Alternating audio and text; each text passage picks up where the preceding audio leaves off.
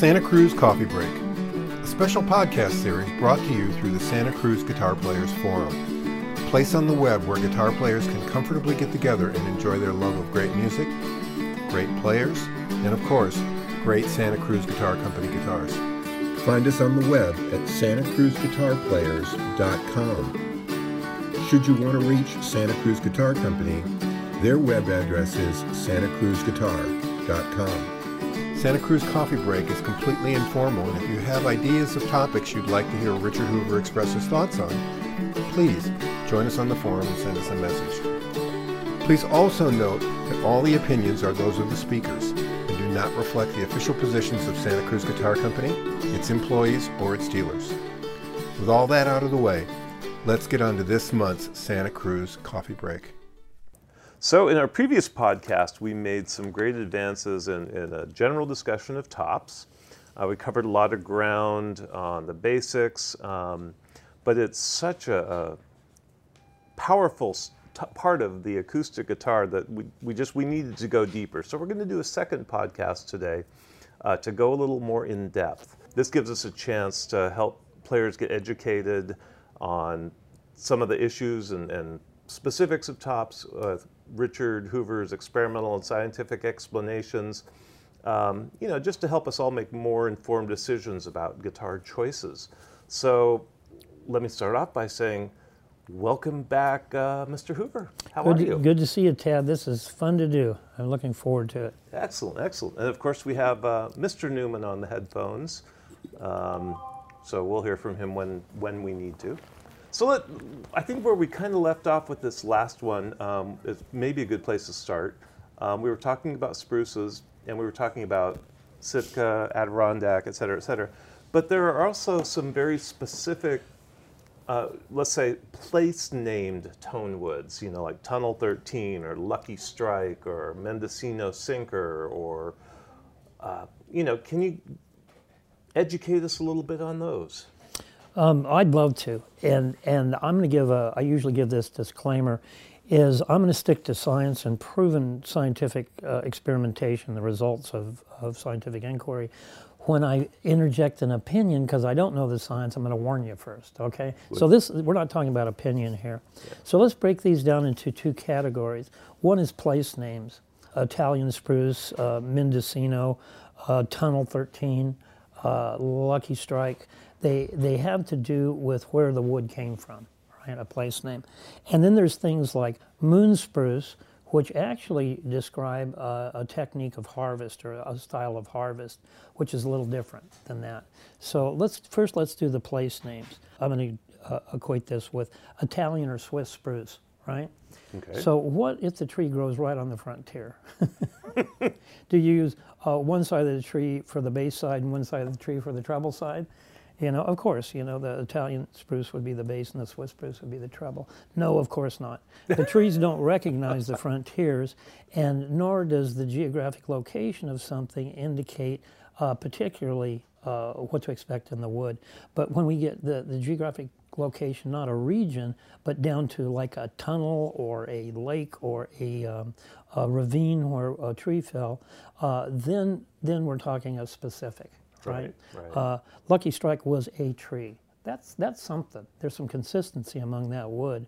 Tunnel 13, they didn't build the whole tunnel out of the same tree right. the same reclamation. Mm. And uh, Tunnel 14, Tunnel 15, Tunnel 16 might have some of the same wood as Tunnel 13, or maybe not, but they but they're relatively the same vintage, right? Assuming it all came from probably the same geographical area where they were cutting down trees to You know, it's a things. safe assumption. I don't yeah, know that, but yeah. let's you know let's say that's a yeah. safe assumption. But still, there's going to be enough variety there that just the name doesn't guarantee anything, but you have a cool story with your top. There right? you go. It's up to an experienced, um, you know, luthier, let's say, to determine the potential of that wood in your guitar right? right. Uh, you're going to pay a premium for those things because they're well known. That's marketing, right? So it's not to dismiss it. I love that wood, but I'm going to choose between uh, a whole bunch of sets to pick the ones I want. How does that make sense? Yeah, it does. Yeah. Good. The sinker is another story. Uh, sinker, we could say on the surface would uh, uh, correlate to old, right? Something fell into the water and it's been there for uh, 50, 100, 150 years. Um, now that's going to do something. Um, that's that, and you have that question come up a little later. But this has to do with what happens with age rather than being underwater. The polymerization of resins that make the wood more resonance because polymerization makes it crystal-like instead of frozen honey. So uh, that that if that's been underwater for uh, a uh, hundred years, is the stuff we get out of Northern California, it's going to have a quality of sound not found in a new wood. Okay. Uh, but you also don't know if that sinker uh, fell in the water uh, uh 15 months ago or 150 years ago. Yeah, for that. So again, sinker in itself is uh, a pretty broad description. Yeah, and there's it, no consumer protection in the use of that uh, yeah, term either. But don't don't get me wrong. I don't dismiss any of these. I want to pick the wood itself and choose between the selection to get the right stuff. But, but just real quickly, while we're talking about sinker, I had heard at one point that there was a belief that the great Italian violin makers would sink their wood in ponds to store it there. Mm-hmm. Is, is, there truth to that, or do you know anything? I, that's that? what I've heard too. Okay. You know, I've, I've, read it uh, from credible sources. Uh, uh, Monty won't speak to me, so you know. I don't I don't have it from the horse's mouth, the luthier's mouth. Uh, but here's the rationale I understand, and, and, and this isn't this is an opinion alert, not my opinion, but what I read I assumed is, is expert opinions, right? Mm-hmm. Is that the reason th- that they would select a tree and sink it underwater is two things. Uh, one is the anaerobic environment didn't allow it to oxidize, right? And the um, uh, and bugs wouldn't eat it right? It, it's a great way to store stuff and protect it while you waited for the resins to polymerize, right? So the first thing they would have done, sink this log, and I don't know how long they did that. Have you ever heard no, uh, no, an no. estimate? Let's say they did it for some years, a decade, something like that. The polymerization of resins is also anaerobic. It'll happen underwater. It'll happen on in a dead standing tree. It'll happen in a on a, a old boat builder shelf or outer space if you did it's going to polymerize and do that. But the but having it underwater would would protect it from decay and bug degradation. Now there's one more thing that i that that was just my thinking on this that the the you know the tree nutrients that flow through the resins uh, contain sugars and that's sticky stuff and it will dissolve in water. Could that have been a mm. part of what they were doing to end up with like just a cleaner structure but after that, they, they stacked it up, put stickers between the pieces for airflow, and put it out in the yard um, and put a little lid to keep the rain off. And they left it there, they called it seasoning, because it would go through multiple annual cycles of hot, cold, wet, dry, expansion, contraction, shrink, swell, and it would reach an equilibrium. It's also more time for the resins to polymerize. And so when they bring this piece um, out of the stack, it's, uh, it's stable, it's dry, and it has a chance of sounding better. And how long did they do that? You know, or then how long did it sit in in the workshop before they used it? Those are all good questions. But the aging was really an important part of uh, getting more resonant wood, and the seasoning was a way to make it stable. So that underwater was part of the process. I tell that story because I believe uh, the sources. Yeah. Uh, you know, expert well, opinions on and, that. And having never heard any of your sources, but having heard a similar story, we either luckily heard the same sources or, or that story has been repeated in many people in many ways. Sure, I hope so it's not it probably all my makes sense.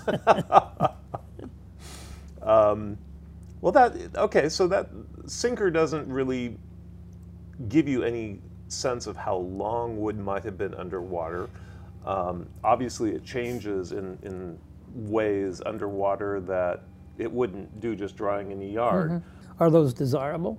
well, that, that, that's what I'm wondering. Is, is I've seen a lot of wood that has a lot of mineral staining and a lot of other kind of what used to be considered aesthetic defects that are now mm-hmm. actually looked for when you get sinker wood. Um, I think people probably wouldn't believe it if you had a beautiful, pristine top and somebody sold it to you as sinker. You'd say, no, it can't be sinker. It looks too good. Is that a reasonable? yeah. Well, the little, you know, the little we call mineral mineral too, little white specks, mm-hmm. and you find it in Brazilian rosewood, Indian rosewood, and you also find it in in like redwood. It's uh, does that happen in the living tree? Right? You know, that the living tree could draw that stuff up and it, uh, it gets in the pores and then you see it as, as the mineral actually when you cut the wood. Um, or is it something that's collected when it's underwater? I don't think it's a water thing because we see it in uh, Brazilian that was harvested uh, from reclamation from old tree trunks, for instance, you know, that weren't underwater. So I've seen it in places where it wasn't underwater. That's my observation. Okay. And then the other woods, the um, the woods that are used in tunnels and mine shafts and bridges and uh, everything else. Um, is there any thought to whether or not it's the vibration and, and you know the exposure to trains and mine carts and rock moving machinery that's helping with this process, or is it just purely purely age? Well, after careful scientific study, which there is none, um, that's a beautiful story, right? We had a big giant redwood board, really. Uh, it was about eight inches thick by 24 inches wide by about 12 feet long. And this was in a a quarry where uh, trucks backed up and they bumped into this board. They knew they were in the right position, and then they dumped the gravel and they drove away. And that quarry's still in business, right? So how many trucks banged into that? And that was a joke we told, you know, it's like pre-resonated by the dump truck, so it has to sound better. Very nice, very nice. I don't know. Okay, I don't know. okay. But I, I will tell you this. This question may come up later, but this is a really important thing to educate people in. Uh, old guitars, old violins are prized because generally they sound better than new ones, right? And I'm just going to hit the high points we can explain later. The biggest one is the polymerization of resins from the living tree to uh, a piece of wood that's years and years and years old. Right. So a violin has the advantage of a few hundred years behind it. The wood is way more resonant than when it was first made, right? Same with guitars. So that's why we start with old wood where the resins are already polymerized. Right. The other one is the release of tensions that were created when it was built. Less tension, more resonance with that. So Some people call it the wood learning to become a guitar. that's cute. I like it. I'm gonna, use it. Um, so we go now. We go back to this wood being resonated. Uh, that third part of the aging is what the translated from the French luthier school is de-damping. You know, if you touch a bell that's ringing, you dampen it, and so to de-dampen it is the opposite. And that, that was part of that process of what happens to it when it vibrates at the exact frequency of the top, the, the fundamental frequency of the top or the airspace, it will de-dampen it. It, it. There's some arguments about how that works, uh, making the wood more flexible. But that's what we're talking about in this train vibration going through.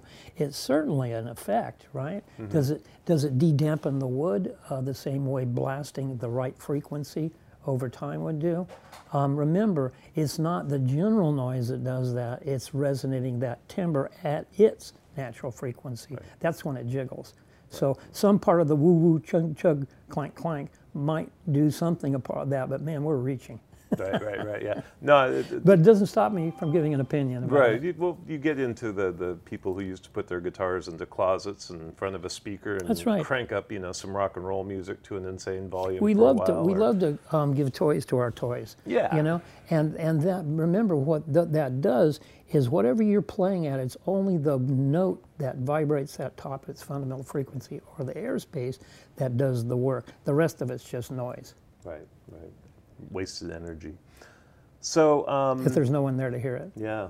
So with with some of this named wood that that we've gone over here, I don't expect you to name anything in particular, but have you ever found a named wood that you didn't think was particularly good?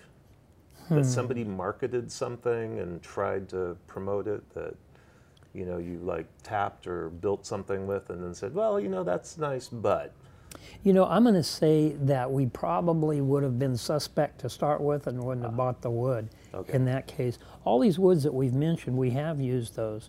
You know, we used sinker wood, we've used uh, uh, the reclaimed tunnel 13, 14, 15.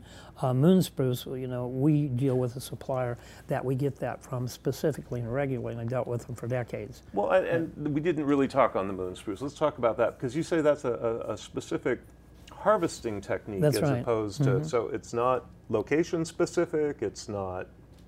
I mean, moon spruce can be any kind of spruce. It's um, a method harvest, Okay. Right. So it, you could you could argue you could do that with anything. In fact, it's not specific to one supplier. It's it's uh, part of the folklore of uh, harvesting wood for the violin tradition, right? And so you'll find other people that did it and talk about it. Um, and what, as I understand it, and maybe we have a um, we have a little video on our website uh, that comes from uh, uh, Andrea Floranet, Andrea Annette Florinett, or Tonewoods in Switzerland, um, Bergün, Switzerland. And they harvest for the violin tradition, and part of that is moon spruce.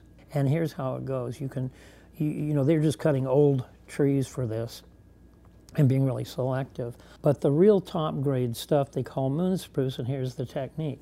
And you can make your own judgment on the science behind this. You know, I'm going to try to just give it to you straight. Is that these trees, which can be meters in diameter, really big trees, of course, the, they feed themselves with a hydraulic action that takes um, uh, the nutrients, you know, sunshine, soil, water, and so forth, and they take them up to the tippy top of the tree. That's some crazy action, right? Yeah. Uh, capillary action or whatever forces this stuff to the extremes of the tree. So uh, if you have this big body of wood and it's full of uh, water, the effect of the gravity of the moon would have create an action on it just the way that the moon phases, or I can say phases, moon's gravity affects our ocean. And maybe some people don't know this. Let me do it. When we have a high tide, that's when the ocean is the flattest, right? Spreads out, we have a high tide. That's when the moon is at its least gravitational pull, has its least effect on the ocean. When the moon has its greatest gravitational pull, it pulls the ocean up into a hump in the middle, and that gives us our low tide, right? So you extrapolate to this big hydraulically active tree uh, that the moon would have an effect on bringing up, uh, bringing the water higher in the tree, or let's say, it's always going to get higher in the tree. It's going to bring more water, more, more resin to the higher part of the tree, and when it's not, it won't. So when you cut the upper part of the tree at the phase of the moon with its least influence, you're going to have less moisture and less resin, and it dries quicker, it's more resonant, and when the quality's right, uh, combined with that, it becomes moon spruce, and it's really desirable for the violin makers. And that's the tradition we as guitar makers inherited. So this this isn't a new age marketing term. No. This is something that's been around for hundreds of years. No, but it uh, fits really well in the new it, age vocabulary. It does fit in very yeah. well, yes. Which is which is why I think there's a lot of people who kind of question it because yeah, it's you, you I'll tell you if if not practical, these people are nothing that harvest you know wood and suffer the hardships and the financial deprivation to do it. So they're not going to add uh, a problematic thing to you know to their process. Yeah. So I'm going to choose to believe them. That that sounds story. that sounds good to me. That sounds good to me. One thing I wanted to ask about is is there any of this science or belief that uh, is unique to a specific type of guitar, i.e., um, we've been talking, I presume, primarily about flat top steel string guitars, but is there anything about this that would be different or changed in some way if we were to be talking about a classical guitar or a flamenco guitar or an archtop guitar or or even if we were to go into a slightly different you know family into the bowed instruments the violins cellos violas or is, is much of this science going to stay the same? Well, to answer those eight questions, um, let, me, let me start here. Ha having had a chance to preview some of these questions, I'm going to say I can't think of one yet uh, where what I'm going to say doesn't apply to any uh, stringed instrument uh, that's using wood to amplify it. These will, these will all apply to that, whether it's an arch top, flat top, classical. But if I do see one, I'll address that. Okay. I'll, I'll change that. But here, here's what I'm going to say. Um, if we went back a few generations, the steel string guitar, well, we go back a few generations, steel string guitar didn't exist, right? But uh, the steel string guitar um, uh, came up as really more of a mass appeal instrument. It's kind of the realm of the factories, really. And in it's that, it's meant, well. it's meant, yeah, it's meant to be uh, a broader appeal, more versatility. You play a lot of styles with it, etc. The classical guitar was, like the violin, was stuck in a tradition, and not only did it have to look so, but it had to sound so to be taken seriously in that discipline. In that case, things like uh, the European spruces uh, were part of the sound of a classical repertoire. Clarity, uh, aside from the, the subjective parts of the sound, clarity really uh, in the sound of the instrument. But in the classical guitar, that's not true anymore. The repertoire now for classic nylon string guitar is much broader. People doing everything from the elevated fingerboard to uh, Nomex and double tops and so on and so forth. So people aren't stuck with that. And not too many, a couple of generations ago, uh, cedar was introduced into the classical guitar, which gave it an awesome voice and really attracted a lot of attention. That's also where the negative folklore about cedar comes from, is the other builders that were jealous tried to dismiss it by saying it would have a short toner life or it just wouldn't last more than so many years. So uh, you can see where now classic isn't specific to Picea abies or the European spruce. It, we could use other spruces on it. Archtop, violin, they both work by pumping rather than the rocking motion of the bridge, but the tone consideration is the same. And again, I'll look for any variations here, but you can pretty much take these to everything except the violin is still pretty stuck in the European woods, Mm-hmm. maple and uh, European spruce. Where you do find variations, and I bet another couple of generations, that won't be such a big a deal. That was a mouthful. yeah. Did that make No, it, it makes a lot. I know that with the violins, the tradition is so incredibly strong. Um, it is so unusual to see a violin that doesn't look exactly like a violin. That's changing. Uh, That's it's changing. changing Uh, but in, in the acoustic violin, orchestral, they all look the same. Yeah, yeah, exactly. So I wanted to ask about multi-piece tops or, Yeah. or single-piece tops. Um, you know, you see sometimes people asking about single-piece backs, which are hard to come by simply because hardwood trees don't generally get big enough to make a single-piece back out of. Mm-hmm. But spruce trees do get big enough to get a single-piece top out of it. Is there a, a good reason that most guitars don't have a single-piece top, or Well, I'm going to say we we inherit everything from uh, the violin tradition and uh, subsequently the classical tradition because steel string guitars are new, right? So we do them like they did them. Why in the world would a violin use a two-piece stop? Not to conserve material, you know. It, it's really narrow. It's no problem getting a piece of wood that's big enough to cover that top. And although you may see some one-piece tops historically, I don't think they're taken very seriously. So let's go to why you would book match a top. And this will answer the question why a one-piece top or a multi-piece top is not desirable. You know, we take um, a piece of wood um, that's quarter sawn, and one part's going to be closer to the interior of the tree, one half's going to be closer to the uh, outside of the tree. And depending on which species of this is, uh, the, the interior of the heartwood is going to be harder, or sometimes the outside of the tree will. Oh, you know, it has to do with it, with the kind of wood. But b- because of those differences in, let's say, deflection, flexibility, you have a choice here now. If you were to take one piece, put the bridge in the middle, and introduce energy at that point, one side's going to go lickety split through less interference. The other side's going to slow down going through the stiffness. Wouldn't you rather have that be symmetrical? Ah. right? You, you get it. So when you put the top into motion on a book match top where the stiffest stuff is in the middle, the energy first encounters the most resistance. As it loses energy and velocity, it runs into less resistance, so it maintains its velocity out to the Never edge. heard it explained that's that that's way. the that's where that comes from. Now, you know, I've been at this for 50 years. I cannot remember if I thought of that or if I read that someplace. Uh, but I've said it so long, I just think I just figure it's universal knowledge to Yeah, that. But that's why we would never consider doing a one-piece top. yeah, no, it- Right. that makes Now- just tremendous sense. I would say for us, we do a two-piece back because it's pretty.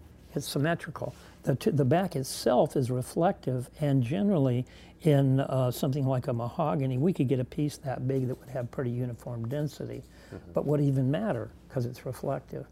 Um, I think that's more being efficient with your use of wood and making an attractive presentation. Got But the top should be two-piece. Okay, okay. What what about multiple piece? I mean, if you were to do four piece or something, there have been some people that I've seen on the forum have come up with some really beautiful old growth Adirondack. Yeah. But it's not wide enough to Well, get a top out of. Um, just you know, uh, going through a logic array here, uh, what we're introducing here. Let's say you match the wood to do what I described, the stiffest in the middle and more flexible as you move, move out to the edge, and you did that on multiple pieces. Then what the discussion would be is what effect does a glue joint have? And I don't know. Okay. Uh, it would just be opinion. So I, I really can't answer that question. Could you do it so that you could get the right effect? I hope so, because we're not going to be able to get big enough pieces. I say we collectively, generations from now. Right, going forward. great thing. forward. Martin made multi-piece tops in World War II. Well, that's been I've brought up. That's, them, yeah. that's why a lot of people But that was necessity, not by uh, intent, Okay. right? It was to overcome a Plus- shortage. yeah. Plus, they didn't have podcasts to explain it to people, so they didn't. and they uh, didn't have to. They were Martin. Well, and that, that brings up the next question I had here, which I don't know, it's a simple true or false. Were sunburst guitars originally introduced to hide inferior quality spruce? That uh, that going to put in the for me the category of folklore. Okay. Um, uh, I've heard that. I've heard that from from uh, you know back when I did have confidants and good friends at Gibson. That's the story they told. Okay. You know, because one of the things that would support that is that uh, let's take an old um, L5 or you know like a, a Super 400 or one of those guitars made out of maple. The natural ones cost more than the Sunburst Okay. um, which would lead you to believe it was harder or more rare to get one in natural that was, was out without flaws in that big of a guitar. And that the sunburst was used to cover that up, and oops, they charge less.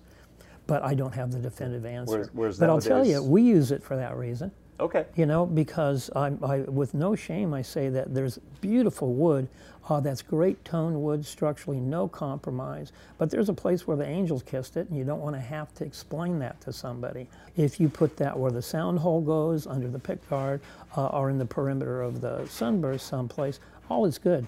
It's not like you're gaming somebody and giving them something inferior. Right. Since we build to order, people would uh, choose the sunburst in the start, right? We don't pick crummy wood to sunburst. Got That's it, really yes, important yes. that I say. Well, you Yeah. don't pick crummy wood in That's general right. at all. Yeah, we're going to pick our best possible woods and we're going to sunburst. But it's a nice coincidence that the sunburst would hide a place where the angels kissed it. Got it. Got it. Well, this is very good. This is very good.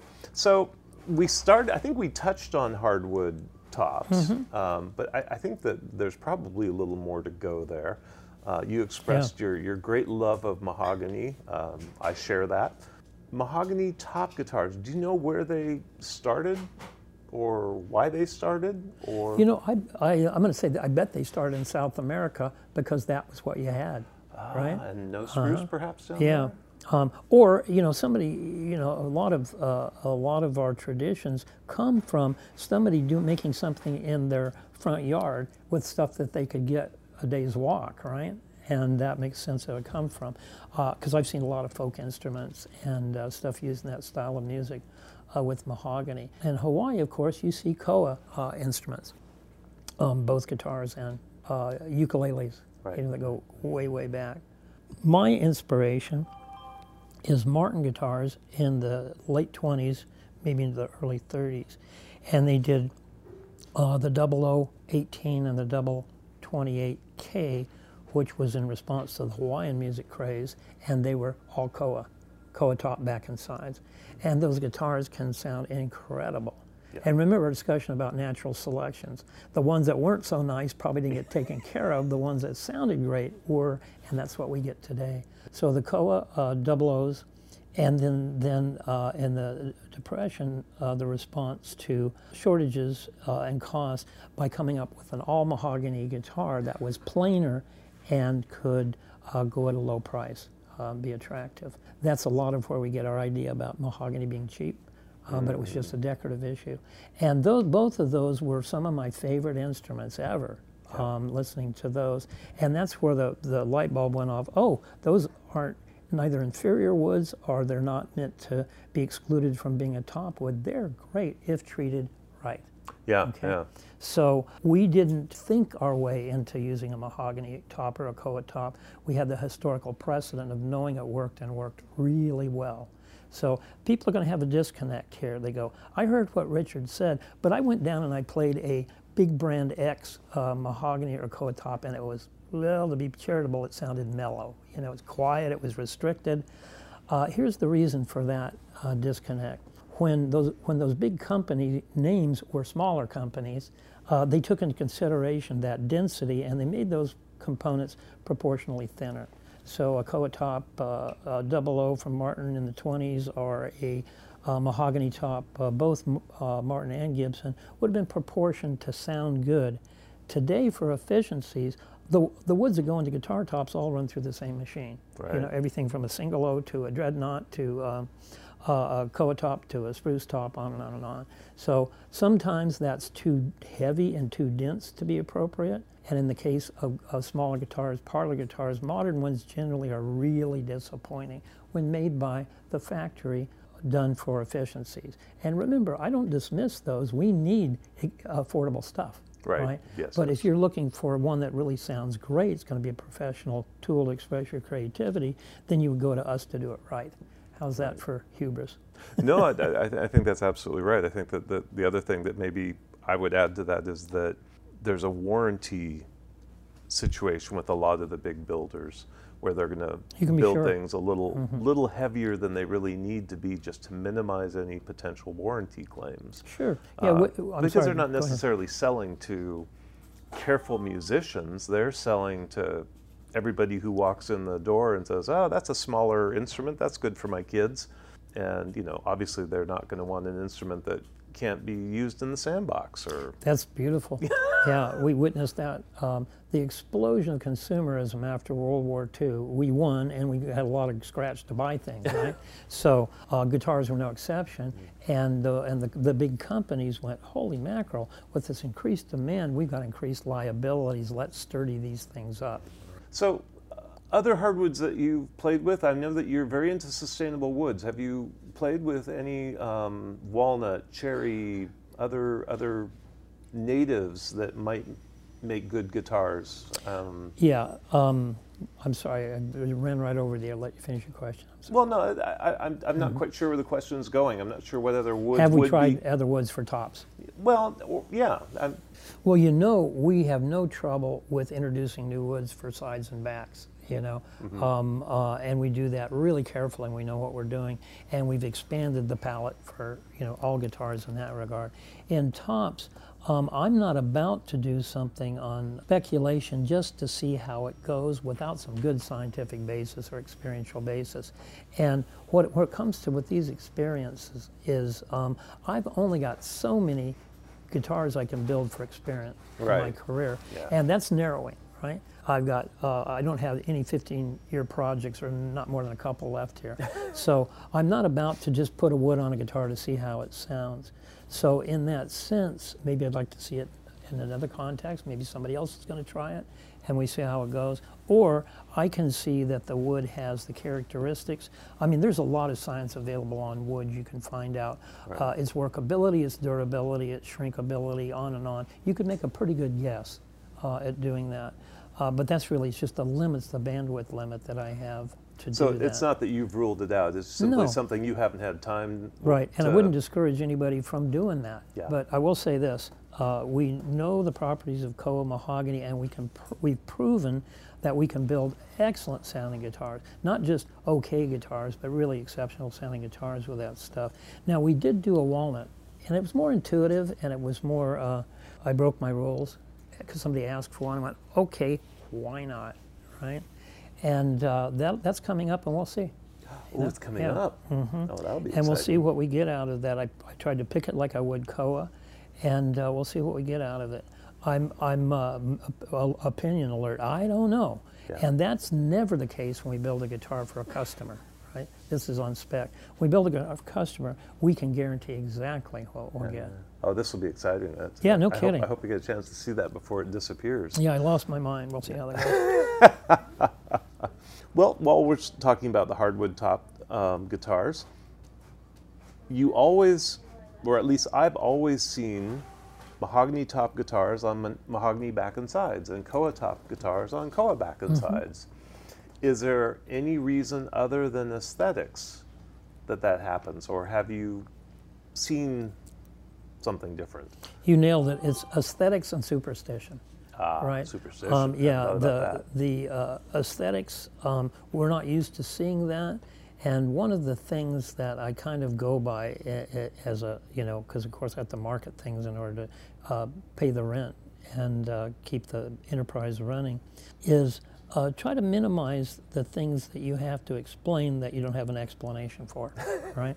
If there's something you want to draw attention to and use as marketing, you want people to ask that question. But if you're just if you're just doing something that's really untraditional and you don't have a good reason, don't draw attention unnecessarily. That that so. Uh, for me to do a mahogany back and sides with a koa top, I think that just you would filter out so many people that, that might be interested because it's just weird, right? Okay, So it's it's a perception thing. And the superstition is is like I'm starting to get into territory. I'm not really sure I have as much control over what I want to get with that. So I'm kind of I'm kind of skittish in trying it. Okay, all right. So just to kind of go off a, a, a weird tangent here, I'm going to ask you a question that you may not want to answer, but do you have a favorite top and back combination? Okay. Um, uh, now I'm going to sound like a This- politician uh, this is here, just- unashamedly. For your own for your own ear, your own sense. I'm not talking about for anybody else, but just for you. Well, Ted, I love all my children. I just love them differently. Um, uh, yes, I do. Now I play. You know, I, I listen to and I play different styles of music. So, and luckily, I don't have to be stuck with one guitar, right? Uh, and depending on what I'm playing. So here's what's important in, in this answer for everybody. The woods contribute to the the scale of of bright to dark. Uh, silver bell versus a bronze bell, right? Um, bright, clear, articulate to warm, blended, friendly, if you will. That's the scale. They're not qualities, they're flavors or colors Right. in it. So when you put together a combination of woods, it's meeting your personal criteria for what works best for what you play, right? As uh, somebody who listens to my opinions as well as my science, if, if I say my favorite is, people don't hear my favorite is, they hear Richard says the wood to use is. Oh, yeah, right? no, no, no, yeah. no, yeah, yeah. So what, what I, I'm not dodging the question. I do have my favorites, but they change Okay. right? Because my tastes change. You know, I get introduced to a different style of music, and I'm going to say, you know, when I'm doing singer songwriter stuff and I'm more strumming and maybe accentuating with a few single line leads, I want a guitar that's a little more towards the warmer end of the scale because it complements that style better. If I'm playing something where it's all showing off the prowess of the guitar player and the ability hearing notes singly, I want a articulate, clear, bright sounding combination of woods. So you can see I can have two different best choices in that. So I am a politician and I am trying to please everybody at once. But that's the answer, right? Well, and, and true. And, Yeah, and you could say and what- you can have any guitar you want. So that's Well, I can play any guitar I want. Having them, you know what these things cost? You know, I have my limits. Very good, very good. Let's see. In reading the posts on the forums, when people go about ordering a custom guitar, generally the first thing they talk about is what they've chosen for the back and sides. And to my thinking, if you know what you want to hear, maybe the best place to start would be by choosing the top. What do you think? You know, I've never been presented with that question. Congratulations. Um, that's that's that's um, evocative. I don't have the same experience as you do, uh, reading the forums. I'm talking to individuals, you know, that call up and want to get the right guitar for themselves. And of course, I'm incorporating the top in the discussion. I don't give them the chance to just focus on the sides and back, right? Ah. With that, because if we go back to this analogy that the woods themselves are like colors or flavors, meaning a personal choice, no right or wrong, um, then we realize that the back and sides and the top are a, a, a recipe. If somebody wants a really bright, clear, articulate guitar, like our mutual pal Eric Skye, mm-hmm. we used a Adirondack spruce, which is weight to strength ratio gives a bright, r- str- whew, weight to strength ratio gives a bright and clear tonality, and we use cocobolo back and sides, which also are bright and clear. He gets an instrument that is really articulate. Yes, Scary for me, you know. It exposes my playing style, him, and it showcases his. Yes. Right? If somebody like me went, oh, I'd like I'd like people to hear my single line leads really clearly, but I don't want that much exposure. Um, I can use an Adirondack top and I use sides and back that are not as bright and clear. So we're on a scale here. Right. So you can take, uh, I use this analogy, you make a, you know, a sauce for a dessert and you go, you pucker and you go, God, you know, that is really way too tart. And you put pineapple juice in that, and now you get sweet and sour. They don't cancel each other out and you have no flavor. You get a different taste and it's more palatable to you, right? Or somebody would go, oh, you ruined it. I would like it tart. So that's where we can combine these woods. And there's almost, when people talk about pairing, it's a personal choice. There's no general statement you could make about this is right and wrong. So people worry they're going to put vanilla in their spaghetti sauce if they choose the right, the wrong combination of woods. But I really would say um, that's not the case. Okay. Um, I could, for the player, I could say, no, no, no, that's not the right combination for your style. Uh, but in general, it's not. It's not a big worry. So Did that answer your question? Well, yeah, I no. take off on I my think, own. I think when you, what what was clear to me from that is that you can't differentiate the parts the way most of the people on forums can, because that really is the way a lot of the stuff on the forum starts. Is I found this great set of. What kind of top should I put on it? That's right. And they're probably talking about cosmetics for the most part. And I'm Probably, not being yes. dismissive of the forum people. That's that's every Right. everybody from the most informed to the least uh, with that. But when somebody, you know, a non-guitar maker with the experience finds a piece of wood for sound, they're probably going to count on somebody else's uh, expert Expertise. opinion. Uh, the cosmetics is personal. It's going to appeal appeal to them. Okay. So yeah, and it's fun. It, it's it's a fun conversation, and hopefully, in all those replies is, oh, you should pair that wood with this top. Um, somebody's going to say, you know what? Uh, think about what you like, you know, and talk to your luthier. Uh, see what combination um, would be best for your style. That, that that's that's always the best answer, but that's the one that's least available on most forums. So That's funny. I, uh, yeah, remember, I, I'll, I will give an opinion alert, but I'm also pretty vocal when I, uh, when I want to make sure people aren't led astray from forum folklore or, or just player folklore, uh, that they can make informed decisions. If you read the forums, you would think that the guitar is so complicated, there's no way you could ever intelligently order a custom guitar. yeah, And well, that's not true. well, we know the easy way is to just call the shop here. So Yeah, uh, that, that's my, that's one of my, uh, not my prime goal in life, but that's one of my goals in life. There you go. So the, the two kind of last things that, that I think we need to kind of talk about with the tops, um, when once they start getting made into wood, there's there's two other ways you modify them, and that is with the rosette and the purfling. Sure. Not the binding, but the purfling.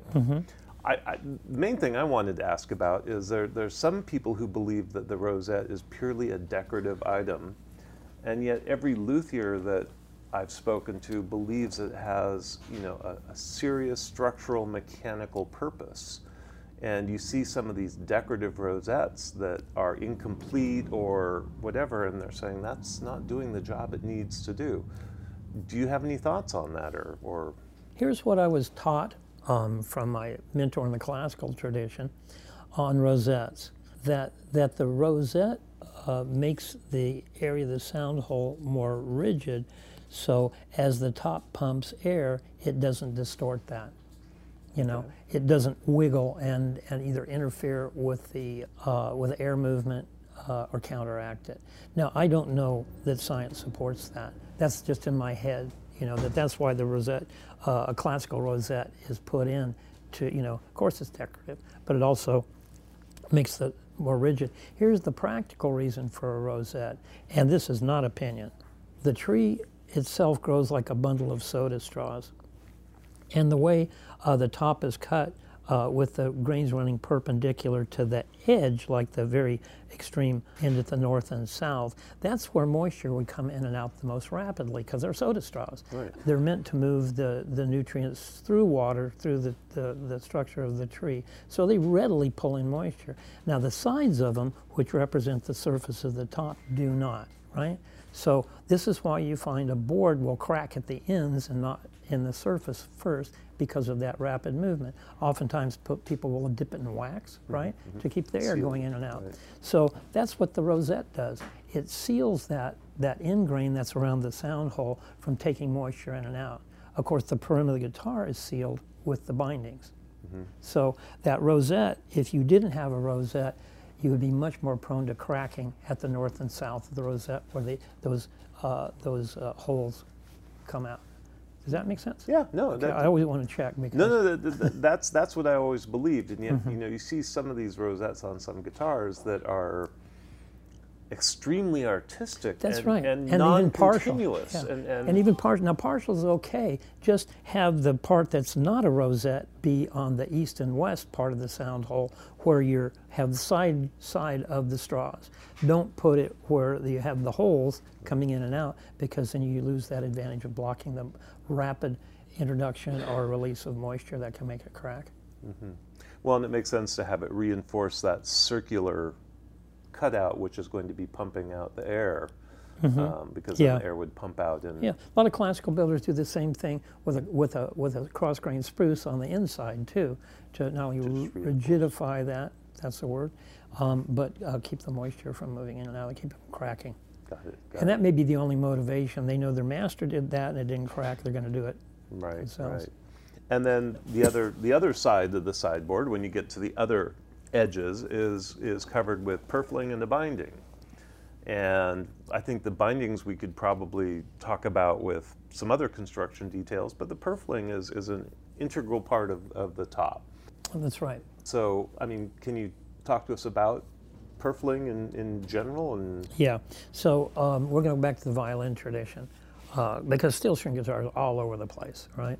Uh, the violin tradition, uh, you have this little tiny air chamber, and somehow magically it projects through the whole orchestra, but you can also hear it at the back of the concert hall. How does it do that, right? Well, one thing for sure, you can't have the sound of it radiate uh, 360 degrees. It really has to focus its energy uh, right in front of it, right? It has to be directed. The violin's like a speaker cabinet. Who cares what it sounds like behind it? You want you want it uh, focused. So there's two tricks in the violin to do that, um, and one of them is the purfle. So you see, violin doesn't have any binding, but it's got that black, white, black line that runs around the top. It's not just for decoration, as cool as it looks. What it, what it is, is the violin top just inside the edge has a little trough made, okay, a, a little negative, little pocket, uh, and in that goes the purfle. If the purfle was made out of solid wood, vibration move right through that, okay. So they grind that up and they roll it out like a fiber. Uh, instead, it's uniform in density. Also, it's like cardboard, right? It's not going to conduct resonance very well at all. So you put this little non-resonant dam all around the top, and when you drive the the uh, top with the string energy, that vibration starts at the bridge, it moves to the edge, and there's no place it can go. It can't go into the framework of the instrument and radiate to the player. It returns back into the top and pumps more air that comes out the sound holes or the reflection of the top. So that's one way that the violin gets its focus. And we use the same thing, whether it's a black, white, black violin purfle, a herringbone, um, or a, a S29 is a copy of Leadbelly's 12 string stuff. They're all made from fiber that's uh, maybe put together, cut, and stacked again to make it more decorative, but it's all the same stuff, and it's meant to isolate the perimeter or decouple the top from the sides and have the top really put its energy out directly to the audience. That's what that's about. And, there- and you're not supposed to know that because violin players won't, uh, makers won't tell you that.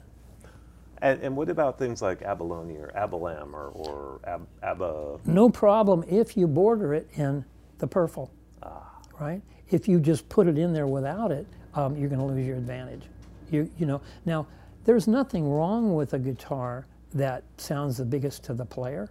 In fact, if you made like 250,000 guitars a year, your next problem is selling 250,000 guitars. You probably be more prudent to impress the person behind the guitar with a credit card in their pocket than you are the audience. So maybe it's no problem to make a guitar that radiates most to the player. But if you want a professional instrument to express your creativity, let's make it project. Right. Right. Go out towards Yeah. the, people. So that's what that's listening. Yeah, about. Yeah. And, and we can do the bindings at another time, but they will either enhance or negate that depending on what material you use. Oh, too. okay, okay. Well, and then I was going to say there are some guitars you see out there that uh, they literally run the top right over the edges of the sides, Yeah. and then they just do a little roundover around it. There's That's no right. purfling, no binding, Ele- no elegant look, elegant look. And remember, what is the instrument for? Um, how powerfully do you want that instrument to project? Are you playing for yourself, an intimate group, or uh, whatever? But uh, we're thinking it's really added value. Now, we have tricks to make the guitar sound great to the player, too. Don't get me wrong, but it's very powerful as it projects out there. Okay, okay. I think we've covered about everything, Mr. Newman. Have can you? Do you have any questions or anything that we have not? Uh, what's it, the the care and maintenance? Well, we could. We yeah. Before we leave the topic of this, uh, because the top is so important uh, on a fine instrument. Uh, can you leave the audience with some um, recommended techniques for care and maintenance uh, and how to identify problems from the top? Uh, I say this because one thing that's always stuck in my mind is, is people used to say, is it okay to use heavy strings on my guitar? is it okay to use light strings on my guitar? And you said, I remember years back hearing you say, you can use whatever strings you want, just pay attention to the guitar. It'll let you know very shortly whether it likes them or not. And if it doesn't like them, take them off. That's a great general statement. Although I would I would shorten those parameters and leave heavy gauge strings to uh, you know uh, somebody that we don't that, that doesn't put them on our guitars. Right, Uh, right. But yeah, lights to mediums and so forth. That's really true. You know, um, you can see the effects of the, the tension of those strings on an instrument. Common sense would tell you not to put modern strings on an instrument from the Baroque uh, that had gut strings on it. You know, it should anyway. Yeah. Tell you to do that. And there's some guitars that were made super light, you know, for nylon strings or something. And and a, and modern strings would, would literally um, distort it to and make it unplayable, right? So let's talk within the reasonable stuff of modern steel string guitars. Yes, if you go from lights to mediums, you're adding more tension, and where that'll show up is your action will raise. Um, it's a really good thing to find out what the baseline is, right? Your guitar plays great, has light gauge strings on it. Measure the distance from the top of the 12th fret to the bottom of uh, the- two E strings and write that down. Then you put mediums on and uh, you let it settle in for you know a reasonable amount of time, hours or a day, and you see what happened. You know, uh, don't trust your feel as much as measure. If that came up, there's not only more tension on the top, but the geometry is getting disadvantageous. It's pulling, trying to pull the uh, nut, nut, and the bridge up towards each other and drain into the sound hole. So you can correct that um, that rise in the action, uh, but you would first check your neck uh, for bow, and if it, if it gained excessive bow, which you should have measured in the first place too, uh, you can do that by uh, capoing at the first fret, pressing down at the body joint, and finding out uh, what you can slip under the string in the middle between the top of the fret and the bottom of the string. Um, if you can't slide anything like a dollar bill in there, if you play right, maybe it won't buzz, but for most people, that neck would be too straight. Too straight. But remember, we're talking about added tension. If you went from mediums to lights with less tension, you might find that was the case. The dollar bill doesn't get in there. If you lifted the string and put it in there, it would be stuck. Right. Uh, you'd want a little bit more relief, like $2 bills or $3 bills. And that depends on how hard you hit the string. So before I stray, I have go. a two dollar bill. Where would I find a three dollar bill? Did I say that? I could have said that. I meant fold it, you know, fold it like uh, Okay, okay. Uh, you could uh, fold it one, two, three times. The real thing, the real range is, you know, we talked about this before. Uh, James Nash, Tony Rice play with an absolutely straight neck and get away with it. Us regular mortals can't. So you're going to need somewhere between usually about five to twelve thousandths of an inch clearance, depending on how hard you hit it.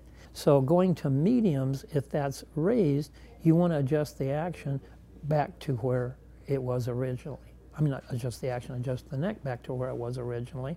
And then you check the saddle and find out, I mean, sorry, check the saddle, check the height, the 12th fret between the strings. If that's high, then you lower the under part of the saddle until you get the action back. Now you've compensated for that extra tension. Right. Do it again the next day. Yeah. Right? See if it's pulled up again, you adjust it. If it continues to go, I'd say, you know, that's not right. Something, yeah, it. something's happening that's going to lead to. Yeah. There's a lot of generalizations, but it's too much for this uh, conversation. But older guitars, remember that were built lighter to sound better in a small body, stuff like that. Sometimes it's not advisable to put medium gauge strings on it. Right? Sure. And, and uh, you know, an experienced uh, luthier's opinion is valuable in that. Well, and, and so older guitars, as I recall from reading my old Overholtzer books back in years gone by, were built with a perfectly flat top. And one of the ways you would kind of evaluate a guitar would be to use a straight edge and put it on the top and see if it was still straight in every direction. Nowadays, a lot of builders uh, put a very slight radius into their tops. The radius is built in for a variety of reasons, which we can get into when we talk about bracing and building. But so you can't necessarily use a straight edge to give you a quick idea of what's going on, but you can look for a couple of things in the in the top um, to tell you if it's getting too dry, too wet, too too whatever. I mean, can you can you give us a little bit of feedback on on that? help me remember. I remember that last part of the question. Let me go back to Overholtzer, who was one of my mentors, and I just love him uh, uh, and what he did for all of us in understanding how to build guitars. Uh, he taught oodles of people at uh, Chico State. You know, he's long gone, rest his soul. And he had some pretty unique techniques because he learned to build uh, in isolation. You know, from his first violin with a pocket knife.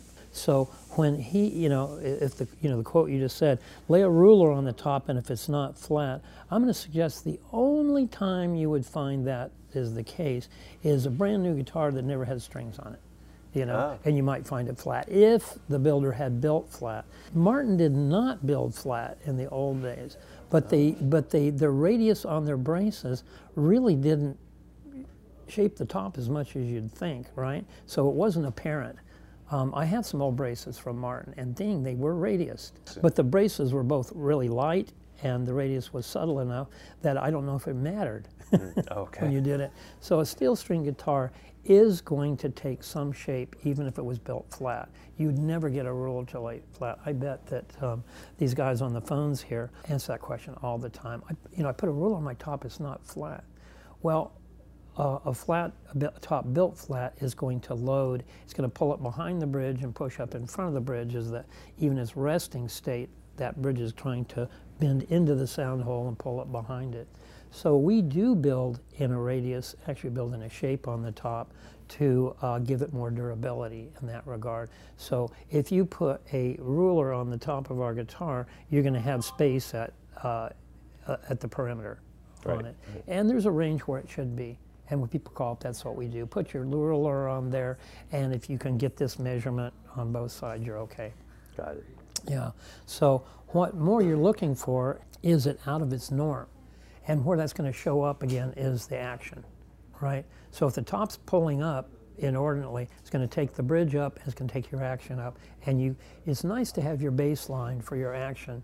That's the measurement from the top of the 12th to the bottom of both these strings. And you can always look and see, you know, high humidity, the top will go up, your action will go up All right. yeah, those kind of things. So the ruler just, if everybody forget that, you know, the ruler's not going to tell you anything. so uh, you now there, there was some other parts of that question. Well, just so I'm just trying to remember back to when I was first starting to learn Yeah. guitar a long, long time ago, and and old timers would say, if the guitar doesn't have a little belly in it, Mm-hmm. Then it's probably no good. Well, it, probably meant it was overbuilt. Yeah. Right? Yeah. And this is, I'll, I'll say this, it'll apply to a lot of the questions you ask. When you choose to build guitars, if you want to build it for maximum, let's do this. You're, you're on the uh, fulcrum, the rocking point between durability and resonance. Uh, the lighter you build it, the more resonant it's going to be. The heavier you build it, it's going to be more durable.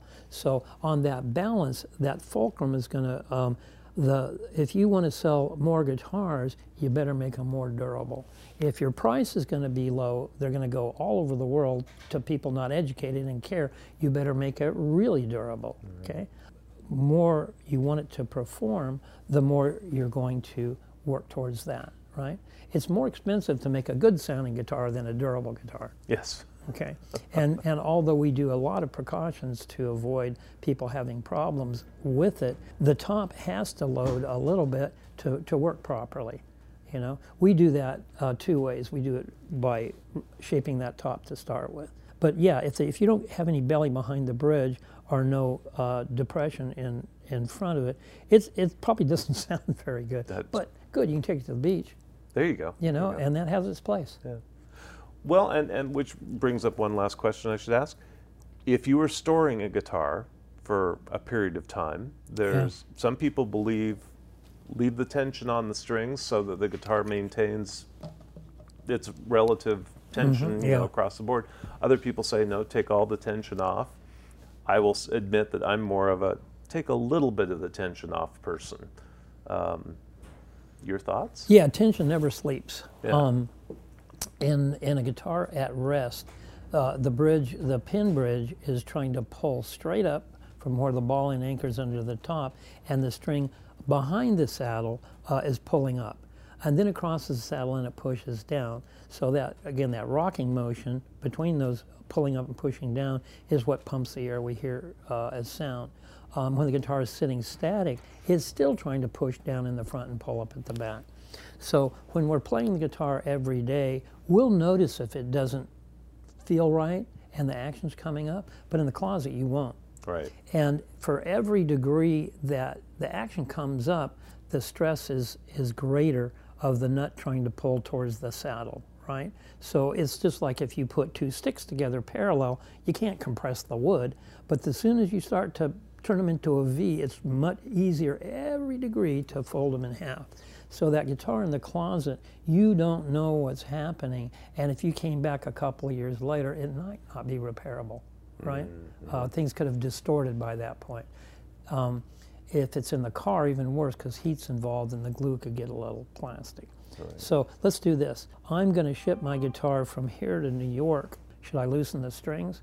If you're sending it quick enough and it's not going to go through any extremes, keep it up to tension because when it gets there, if you loosen the strings, the truss rod is still pulling against the strings, and when you string it back up, the truss rod is going to be over overcorrected and you'll have to wait for it to settle in and recorrect that. We can't do that when we're delivering a guitar to a store because they're going to hang it on the wall for sale. We want the tr- truss rod right, so we don't uh, detune the strings. But if somebody's saying, look, I'm going to go sail around the world, I'm going to leave my guitar in here in the closet, uh, it might take me two years to do this. Uh, I'm going to say, yeah, loosen the strings. By all means, you can always adjust the truss rod. Uh, you can go find the bridge pins that fell out on the floor, but your guitar is not going to be under that incessant tension that could distort it. So again, context, where do you loosen your strings versus where you don't?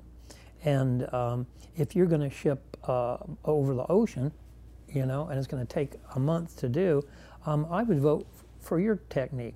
Tune it down enough to reduce the tension, but not enough to allow the bridge pins or the nut and saddle to fall out. Got it. So Cool. again, you know, I'm sorry, I'd like to say yes or no, but, Oh, yeah. but that's, that's the answer to that. That's a great, helpful question for people. Well, I think that that pretty much covers tops. Of course, we want to just say that when this podcast is out there, if you go onto the Santa Cruz Guitar Players forums, if you have more questions for uh, Richard uh, or for us on a for a future podcast, please, please send them to us, and, and we'll see what we can do to include them.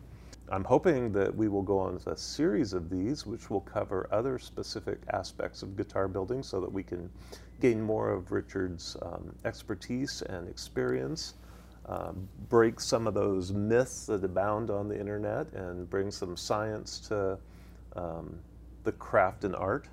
I guess at this point, I just want to say thanks to both of you for these two podcasts on tops. It's been really wonderful. I've had a fantastic time just listening to some of this stuff. It's reinforced some of what I've believed and uh, knocked a couple of ideas loose, which I'm happy to lose. Amen to that. All right. Yeah, I, I agree. Everything he said, and more of it. That was fun. All right, fantastic. We'll see everybody at the next podcast. Thank you for joining us for part two of Tops with Richard Hoover. Tune in next time as we continue our discussion of Tops with Adam Rose. Music for today's podcast is graciously provided by forum member Daniel playing St. Anne's Reel, and I think he's playing both guitar and mandolin on that. So, again, thank you, Daniel, and we look forward to seeing you next time. Thank you for joining us on the Santa Cruz Coffee Break. Please spread the word to other guitar players who you think would enjoy listening. Remember to check the Santa Cruz Guitar Players Forum site for more information about the topics we discussed, as well as to get the links to the artist referenced today. You can also make suggestions for future podcasts or submit questions that we might pose to Richard Hoover and his team. The Santa Cruz Coffee Break is a special project by members of the Santa Cruz Guitar Players Forum and is solely the opinion of those speaking. Santa Cruz Coffee Break is hosted, produced, and engineered by the Tadman Group. Keep on playing and come back next month.